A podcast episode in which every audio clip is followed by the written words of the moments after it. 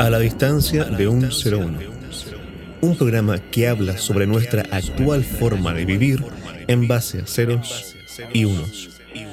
También hablamos sobre el futuro lejano y sobre hechos históricos que marcan nuestra vida, siempre en base a ceros y unos.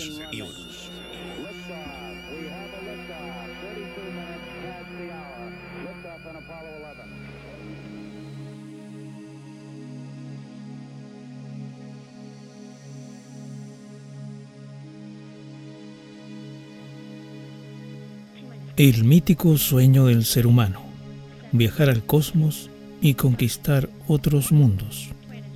¿Un sueño imposible? Hoy es una realidad relativa, como las novelas de Ray Bradbury.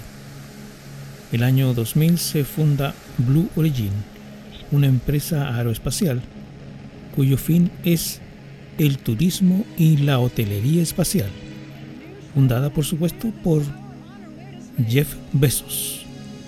Hoy continuamos hablando de este en parte misterioso empresario y como siempre junto a mi amigo Diego. ¿Cómo estás, Diego? Hola Alex, ¿qué tal? ¿Cómo estás? Bien, bien. Eh, viviendo como tiempos extraños. Hoy día volvemos a hablar de Jeff Bezos, y, pero específicamente de su empresa aeroespacial Blue Origin. Sí, mira, yo entre mis apuntes, una de las primeras cosas que quisiera destacar eh, son las motivaciones que tiene mm, Jeff Bezos a la hora de poner tanto dinero, energía e intelecto en eh, el viaje espacial. Y bueno, él, desde muy niño tenía claro que quería viajar al espacio, eh, porque está convencido, y yo estoy de acuerdo con, con esa idea, de que mm, más temprano que tarde vamos a tener que tanto por motivos de investigación como por motivos de falta de recursos en nuestro planeta, vamos a tener que tener la capacidad de eh, extendernos a otros planetas. Y es lo que, el propósito que él tiene con, Blue Origin, aparte de los que tú comentas, por supuesto, económicos, también hay, eh, para él es una meta eh, que los esfuerzos que él y otros empresarios, inversores en todo esto, hagan sirvan para que las siguientes generaciones puedan eh, viajar a otros planetas y descubrir nuevos mundos con una mayor facilidad, donde los problemas técnicos que a los que nos enfrentamos ahora, que son muchísimos, eh, estén un poco más eh, avanzados en sus soluciones gracias al aporte que él, y otros empresarios como él están haciendo. Eso tiene mucho sentido y es una cuestión que han planteado muchos escritores, tanto filósofos, científicos y por supuesto en la, literatura, porque realmente es muy importante eh, si queremos eh, existir como vida consciente, como de momento la única especie capaz de tener conciencia de la vida que, conocemos somos nosotros mismos, es importante ser capaces de, seguir existiendo y para eso estas em, investigaciones científicas son fundamentales. Por lo que yo eh, em, investigué, em, es un detalle eh, como de destacar, eh, porque las dos empresas aeroespaciales que hay de momento son SpaceX y Blue Origin, por lo que tengo entendido. Hay más, pero digamos que son las más importantes. exactamente. Y las otras son ya de nivel de gobierno, gubernamentales. Pero el punto es SpaceX tiene un, tremendo marketing a través de, Elon Musk, eh, a través de redes sociales, a través de em, radios, eh, televisión eh, y múltiples medios, Twitter, todo lo, imaginable de momento. En cambio, Blue Origin se mantiene como un poco más al margen de lo que son las redes sociales. Pero sí. Eh, sin embargo. Sin embargo, ya. Eh, Blue Origin es una empresa económicamente y científicamente más grande que SpaceX. Ya. Eh, partió antes. como tres años más o menos, si no me equivoco. Claro, partió antes, pero además hasta mucho más avanzado en el viaje espacial. Ya. De lo que está SpaceX. El punto, claro, justamente lo que tú dices, SpaceX, de la mano de, de Elon Musk, tiene un marketing, una publicidad que se la da el personaje de Elon Musk. Eh, que, es un personaje absolutamente, y que por su parte Blue Origin de, la mano de Jeff Bezos es un poco más mesurado. Ahora también haciendo una comparación entre ellos dos, ya que nos gusta analizar a los personajes, eh, creo que esa es la principal diferencia que podemos encontrar entre Elon Musk y, Jeff Bezos, ¿no? donde Elon Musk es un poco más impulsivo. Tanto lo hemos visto en esto, bueno, en sus constantes entrevistas y declaraciones, donde ha generado bastante revuelo en el mundo del Bitcoin, pero aparte de eso, en tanto en, Tesla, comentábamos en, en el, aquí el episodio en que él se metió en el, negocio de los autos eléctricos sin conocer la industria automovilística ni siquiera. Eh, lo mismo le, pasa a veces con esta, con esta eh, inversión espacial. En cambio, Jeff Bezos eh, se, se, estudia mucho más fríamente las cosas. Entiendo. Em, otro detalle que investigué son las eh, diferentes visiones de conquista espacial que tienen las dos empresas. Por un lado, SpaceX quiere em, llegar a otros planetas e instalar bases eh, sobre, sobre Tierra. En cambio, Blue Origin pretende construir prácticamente estaciones eh, levitantes sobre planetas o, directamente en el espacio, donde puedan eh, convivir millones de personas. Eh, algo muy parecido a lo que se ve en la ciencia ficción. Claro, que hay dos motivaciones y también objetivos que tiene Blue Origin, Jeff Bezos.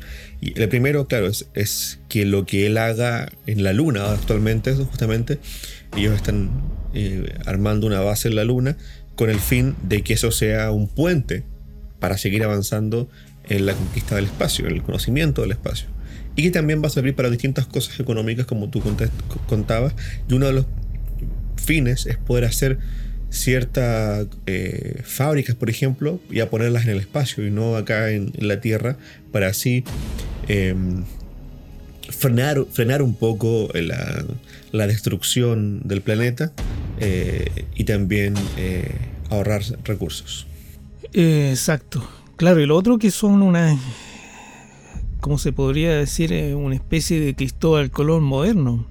Porque en el fondo es una, literalmente es una conquista espacial, pero no, no lo vemos tan en su profundidad, porque ellos van a buscar tierras vírgenes, y ya lo habíamos hablado, donde... de hecho tiene una profundidad mucho mayor que la de la conquista de América, creo yo. ¿Ya? Expláyate. Ah, no, es que a mí me parece fundamental esto que estamos viviendo. O sea, me parece que eh, poder conocer eh, lo que hay afuera de este planeta es muy, muy importante para nuestra especie. Porque nos hemos comportado durante muchísimo tiempo, eh, miles de años, como si fuéramos todo lo que hay. Y es muy posible que no sea así. Y, pero además, es muy, muy, muy poco lo que sabemos acerca de lo que está afuera. Yo constantemente estoy leyendo eh, noticias científicas porque me, atrae mucho la ciencia, eh, a pesar de que entiendo muy poco. Y, no me dejo de asombrar, incluso de emocionar, al, intentar entender un poco el tema de la física cuántica, la astrofísica y todas esas cosas, todos los nuevos estudios que se van eh, publicando semanalmente. Entonces, cuando por fin ya no sea un problema ir a otro planeta y podamos ver realmente lo que pasa ahí y no solo tener especulaciones a través de modelaje matemático, sino que poder ver realmente lo que hay afuera, eso es un salto muy importante para la humanidad. Sí, absolutamente. Eh, de hecho, en los 70 yo siempre me recuerdo que eh, las personas que hablaban de vida fuera de, bueno, y hasta el día de hoy, vida fuera del planeta eran como súper cuestionadas, mucho más en esa época. Y cuando tú hablabas de, viajes interespaciales y de, de, ovnis incluso, eras como bicho raro. Ahora ya no tanto, pero sí todavía. Todo este esta era de, de conquista, eh, de viajes, tal como lo dices tú, quizá cambie nuestra forma de ver el mundo y de ver nuestra realidad. Por supuesto. Sí, el, tener ese conocimiento. Imagínate cómo cambió la mente del hombre europeo hace. No, recuerdo, no puedo hacer el cálculo, unos 600 años será. Em, cuando conoció América. Es un cambio tremendo en, entender cómo era el mundo. eh, imaginamos lo que va a ser ver lo que hay afuera. me parece increíble. Ahora, es interesante eso del, si hay o no, o no hay vida. Eh, no recuerdo qué científico fue el que yo leí hace un, par de años, que las posibilidades, en realidad las probabilidades, de que no hubiera vida inteligente en algún lugar del universo eran muy bajas. O sea, lo más probable es que sí haya vida. Bueno, es, es, muy poco posible de que seamos la única vida consciente, inteligente en todo el universo, que además está en constante expansión, teniendo en cuenta que hay una tremenda cantidad de galaxias. Por otra parte, la posibilidad de que podamos hacer contacto es igual de pequeña. Sí, sí. Hay una ecuación que se llama la ecuación de Drake que engloba... Eso, esa era, ¿no? Sí, sí. Ya, ok engloba todas las probabilidades y em, realiza como una predicción de todas las civilizaciones que pueden haber en el, en el espacio. Y que em, no, me recuerdo cuántas son, pero no, son pocas. Y siempre ese, eh, de hecho hasta los astrónomos hasta el día de hoy eh, cuestionan mucho eso, eh, piensan que em, no puede existir vida inteligente fuera de, de la Tierra. Lo, lo, que más llegan a pensar es que puede haber vida a nivel de microbios, de bacterias o de hongos, eh, cosas muy elementales, como dirías tú, pero no, no vida inteligente. Y lo otro que... Pero hay otros astrónomos que sí piensan que sí. Sí, como los más alternativos. lo otro que siempre eh, se ha como eh, distorsionado a propósito de, de, las dos empresas en, en, este momento anclas y que mm, pretenden viajar a Marte o sus alrededores, es que siempre se ha dicho que en Marte hay agua, pero eh, después se olvida y luego se vuelve a descubrir. Y eso pasa desde el año 1970, cuando me parece que se envió el primer, eh, la primera nave eh, no tripulada a investigar a Marte, que era el Viking, si no me equivoco, como en los 70. Y lo primero que, que encontraron fueron ríos de agua congelados bajo la superficie de Marte. Y eso fue redescubierto hace poco, como en el año 2015 más o menos, por una nave eh, enviada por la NASA. Si no me equivoco, por uno de los Robert, de estas naves que son como más eh, cibernéticas, son como un mini jeep que tiene, cámara y todo un sistema de, de investigación para tomar muestras, eh, fotografía y enviar una cantidad de de informaciones casi en tiempo real a, a la central de la NASA. Por otro lado, eh, haciendo un poco eh, mención a lo que eh, yo te comenté en la semana sobre que otra una cadena de televisión hizo un programa sobre Jeff Bezos con un corte más político. Igual eso me, me, me llama un poco la atención hablaban de lo complicado que era trabajar en, Amazon. No sé cómo será en Blue Origin, pero em, las horas de trabajo eran eh, muy extremistas. Em, sí, yo también he escuchado bastantes programas al respecto. Incluso hubo un programa eh, de un podcast del podcast de Apelianos, eh, que eso me parece que salió el año pasado, ¿sí? durante la cuarentena. Incluso entrevistaban, a, o sea, salían fragmentos de audio de una persona que había trabajado como repartidor de Amazon y, contaba lo, lo, estresante que, que, era y cómo estaban de vigilados y todo, muchas cosas. Eso es un detalle importante, ¿ah? ¿eh? entiendo que eran vigilados por robots, o que son vigilados por robots, como un poco da a entender eh, qué puede pasar en el futuro. Claro, o sea, a, estas empresas donde hay grandes bodegas y todo se reparte, eh, les conviene bastante automatizar los procesos a través de la robótica. Claro. Otra cosa que me llamó la atención investigando eso de Amazon, bueno, volvemos a Amazon cuando deberíamos estar hablando de Blue Origin, pero igual es muy interesante. Sí. Que los almacenes de, de, Amazon contienen una gran cantidad de productos y no están ordenados como uno podría pensar que están ordenados, sino que está todo ordenado por las computadoras, o sea, ellas hacen, dicen cómo tiene que ordenarse y, no es un orden, digamos, eh, lógico, por así decirlo, en el sentido, no sé, suponte que tú te compras un iPhone por Amazon, no va a estar ese iPhone en un eh, contenedor donde solo hay iPhones, sino que todo está eh, mezclado. De repente en un mismo contenedor vas a encontrar una caja con un iPhone y al lado una polera y al lado una raqueta de tenis. no, tiene un sentido que está hecho para que un humano lo encuentre rápido, sino que está hecho para que el computador lo encuentre rápido. Igual eh, me, enfoqué un poco en ese comentario por el hecho de, hacer la analogía de cómo funciona en Blue Origin, siendo el mismo SEO.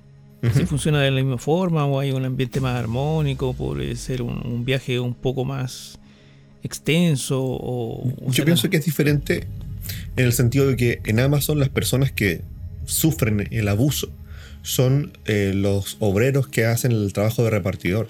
Eh, y ellos tienen esa presión porque lo único que le interesa a los jefes de Amazon eh, es que nosotros, los consumidores de Amazon, sintamos que tenemos la experiencia más eficiente que existe, a costa de que el ambiente de trabajo sea deplorable. Sin embargo, en una empresa científica, donde todos los que están trabajando ahí son científicos o técnicos, yo creo que las cosas son diferentes. No hay esa presión, tenemos que entregar algo y entregarlo de manera... Es, diferente al final. Los plazos los ponen ellos.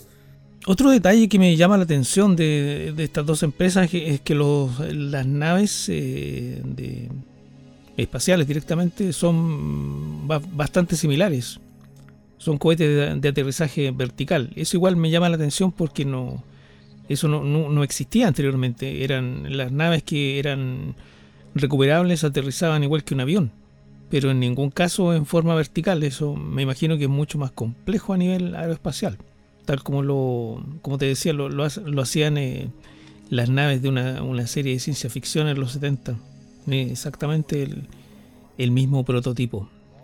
Bueno, quería comentar que uno de los grandes acontecimientos, último gran acontecimiento es el Blue Moon, ¿cierto? Que es em, un módulo de, aterrizaje eh, que es el que se instaló en la bueno, se anunció que se iba a instalar en la Luna en el año 2019. En mayo del 2019 se, hizo ese, anuncio tan importante para, para la empresa de Jeff Bezos y que tiene como fin esto que comentaba de ir armando un puente entre eh, la, Tierra y el espacio y que el objetivo final de Jeff Bezos, según ha comentado en diversas entrevistas, es eh, facilitar a que las nuevas generaciones de, científicos puedan explorar el espacio. Correcto. Estoy revisando acá, a raíz de lo que tú dices, eh, aparece un pequeño cronograma de todos los vehículos que ha lanzado Blue Origin a partir del año 2005. Se creó la empresa el, el 2000. Al parecer los lanzamientos empezaron en el 2005, sin detenerse hasta el día de hoy. Claro, aquí aparece el primer lanzamiento propulsado por un cohete en Goddard en el año 2006. Y después aparecen los sucesores. Acá aparece una pérdida de, de un cohete. Un caso similar le pasó a SpaceX y acá aparece la cápsula Shepard, que los lanzamientos de, varios eh, prototipos se inician en el año 2012. A, partir de la fecha todas las eh, cápsulas son de, ese tipo.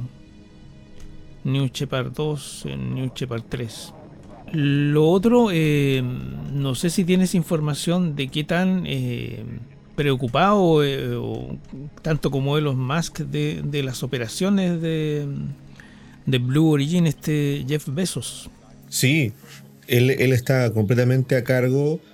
Eh, sí, por supuesto, tiene un gran equipo, pero por ejemplo, en cada presentación de un evento, eh, él es la, eh, la, cara que aparece a presentar el nuevo avance o propuesta de la compañía en cuanto al viaje espacial. durante la presentación del año, del año 2019, donde presentaron este, esta módulo que van a poner en la Luna, eh, él salió en todas las entrevistas y en la presentación misma de este Blue Moon.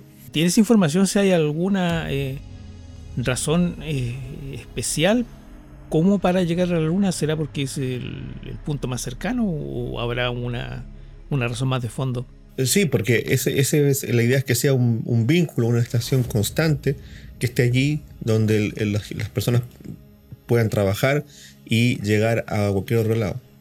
Ah, ya, correcto, como una, estación de paso para llegar a Marte u, otro lugar más, más lejano. Esa es la idea, sí. como eh, un entre paréntesis, nunca hemos llegado, no, nunca hemos llegado a Marte, solamente en forma remota.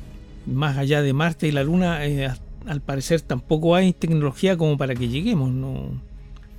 No, todavía no, por eso todo, mm. todo esto es un desafío tan, tan grande. Claro.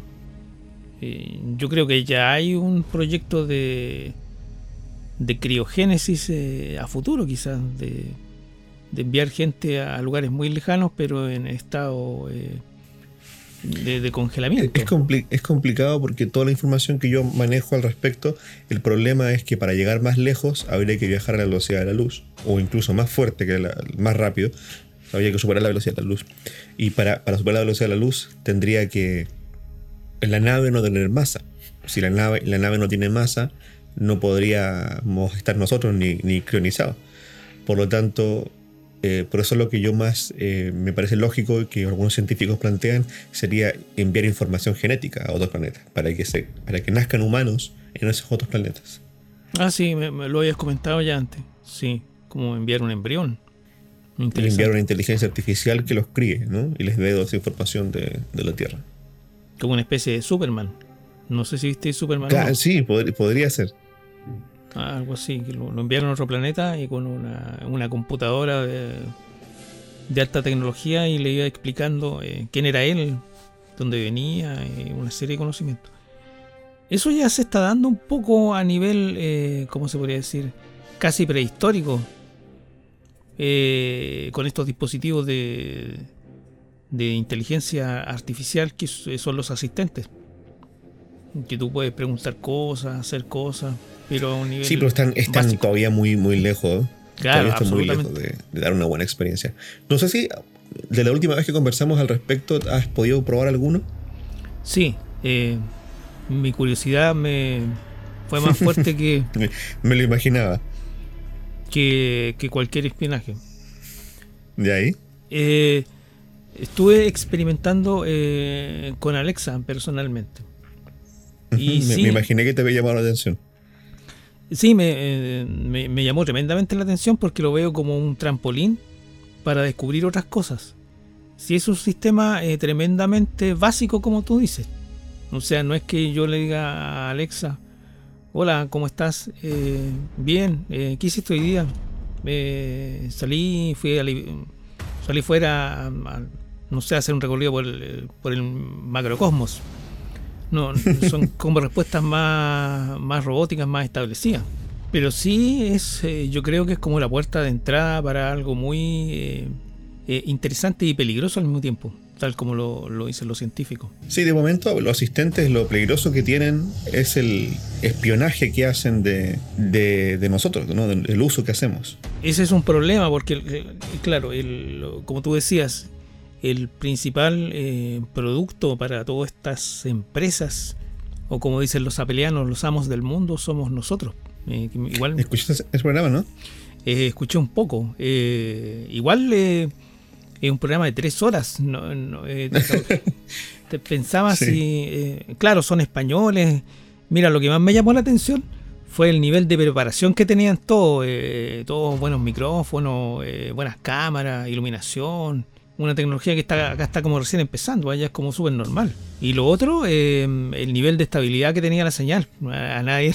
¿Tú, lo, viste por Twitch? Eh, lo vi por la página, por la página de ellos. Ya, no, yo, los escucho por solamente el podcast, no, no, no lo he visto. Creo que no, no, hay, como te decía, no, no hay mucho material sobre Blue Origin más allá de lo que conversamos. De que el, el Jeff Bezos eh, su objetivo es eh, crear una especie de turismo espacial un poco diferente quizá a lo, a lo de eh, SpaceX, que es como más conquista espacial. no, pero ambos también quieren la conquista.